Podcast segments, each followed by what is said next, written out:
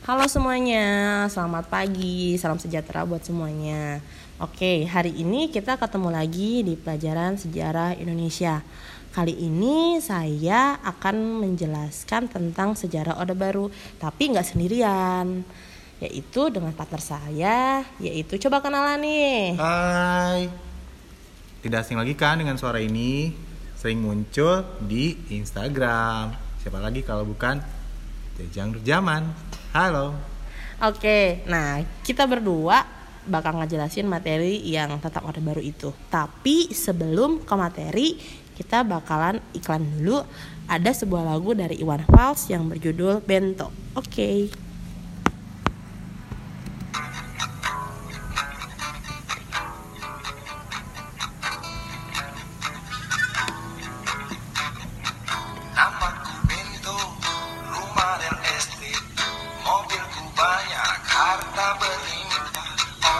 Memanggilku bos eksekutif Pokok papan atas, atas skalanya Asik! Oke, itu ada sebuah iklan uh, terlebih dahulu ya sebelum kita ke materi. Oke, uh, pertanyaan pertama akan dibawakan oleh partner saya. Nah, pertanyaan pertama kan kita hari ini membahas tentang Orde Baru nih.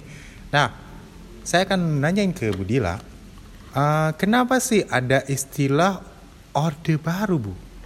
Oke, Orde Baru itu sebenarnya yaitu pada masa pemerintahan siapa sih kalau kita bisa tahu yaitu pada masa pemerintahan Soeharto ya kan. Yang awalnya kita Soekarno langsung ke Soeharto ya kan. Nah, Orde Baru ini menggantikan adanya Orde Lama yang pasti merujuk kepada era pemerintahan Soekarno. Berarti otomatis terusan dari pemerintahan Soekarno itu ya kan. Nah, lahirnya Orde Baru juga diawali dengan dikeluarkannya yaitu adanya Super Semar, yaitu surat perintah 11 Maret pada tahun berapa? 1966. Nah, Orde Baru juga eh pada ekonomi ini juga berkembang pesat. Nah, walaupun terjadi bersamaan dengan praktik korupsi yang eh, yang merajalela. Makanya pada masa eh, Soeharto ini banyak banget ken- eh, banyak banget ketimpangan-ketimpangan yang dilakukan pada masa beliau. Oke. Nah, sekarang pada eh, pertanyaan kedua. Tapi sebelum pertanyaan kedua, kita bakal iklan dulu ya. Nah, ada lagu nih, pasti kalian bakal suka lagunya apa? Yaitu lagu dari Lesti yang berjudul Kejora.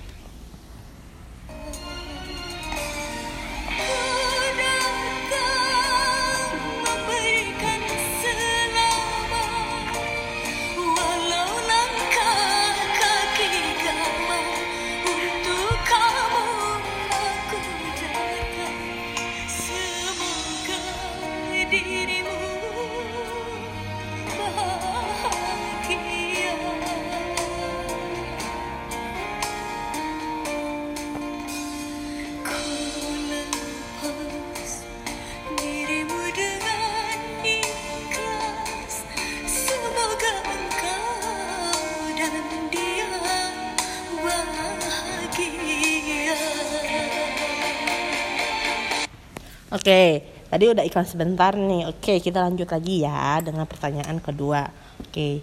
Nah, tadi kan udah tuh tentang Orde Baru itu adalah apa. Coba sekarang kita keunggulannya nih.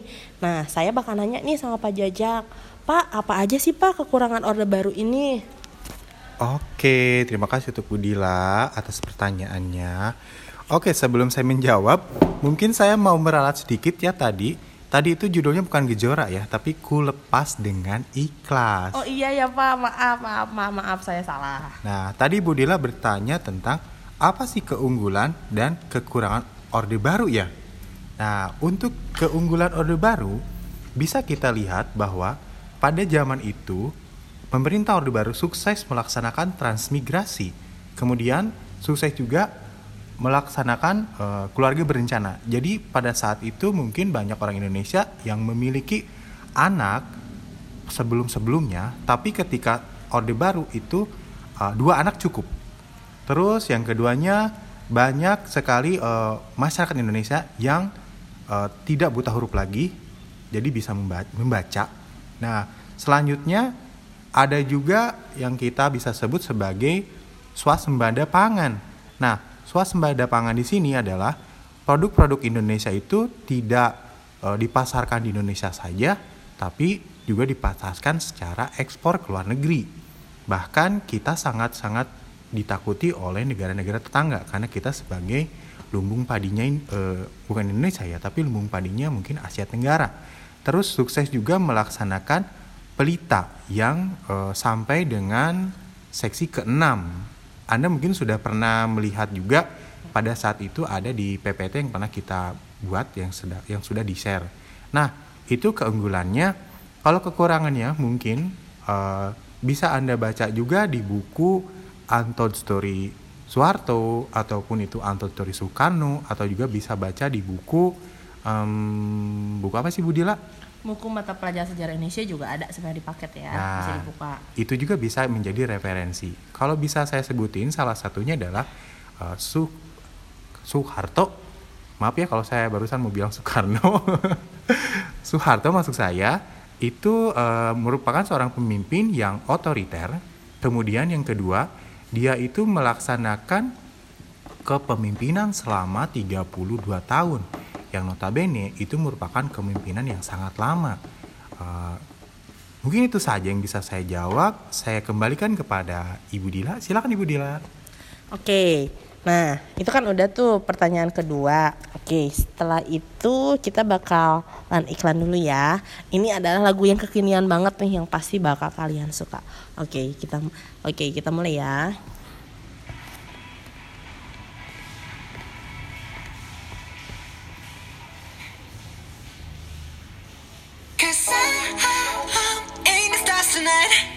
So watch me bring the fire, set the night light.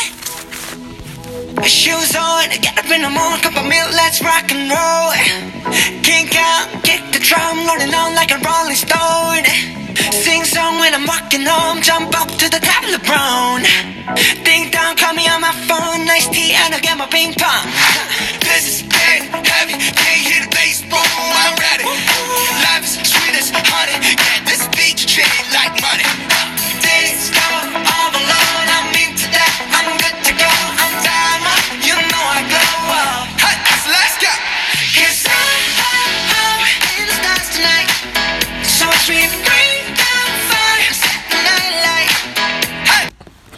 Oke, iklannya udah ya.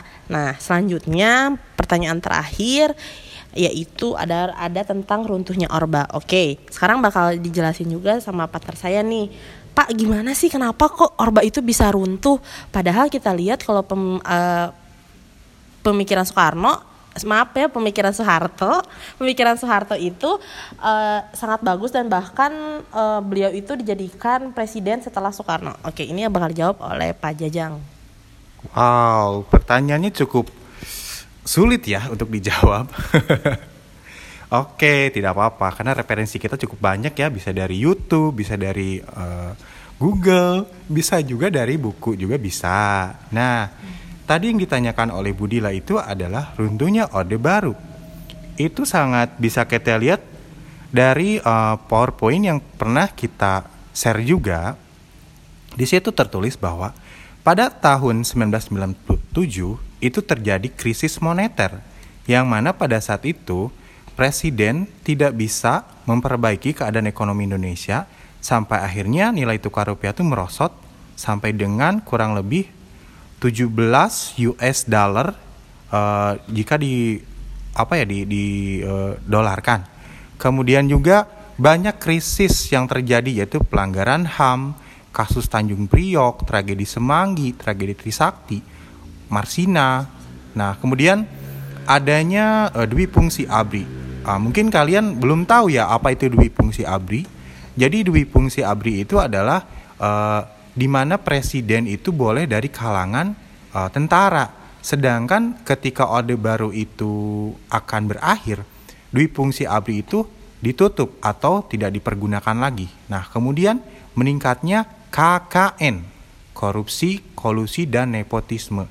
Dan yang pernah tadi saya bilang di pertanyaan sebelumnya yaitu Presiden Soeharto cenderung sebagai orang yang otoriter.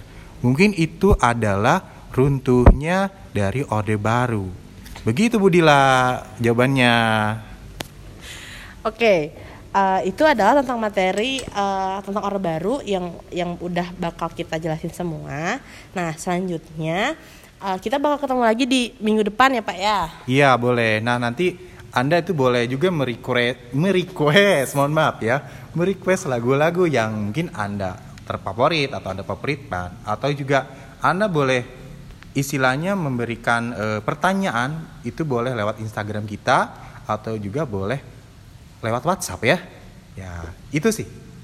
Oke, nah sebelum itu eh, saya mau terima kasih dulu buat Pak Jajang yang udah eh, nemenin saya atas eh, pemberian materi hari ini dan semoga materi yang kita kasih harap bisa dimengerti sama kalian. Kalau kalian kurang mengerti, tinggal bisa calling calling kita, eh, tinggal bisa tanya aja sama kita dan eh, juga kalian jangan lupa ya request lagunya buat minggu depan.